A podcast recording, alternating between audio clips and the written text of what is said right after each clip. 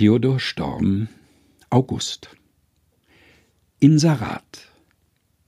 Die verehrlichen Jungen, welche heuer meine Äpfel und Birnen zu stehlen gedenken, ersuche ich höflichst bei diesem Vergnügen, womöglich insoweit sich zu beschränken, dass sie daneben auf den Beeten mir die Wurzeln und Erbsen nicht zertreten. Theodor Storm August. Gelesen von Helga Heinold.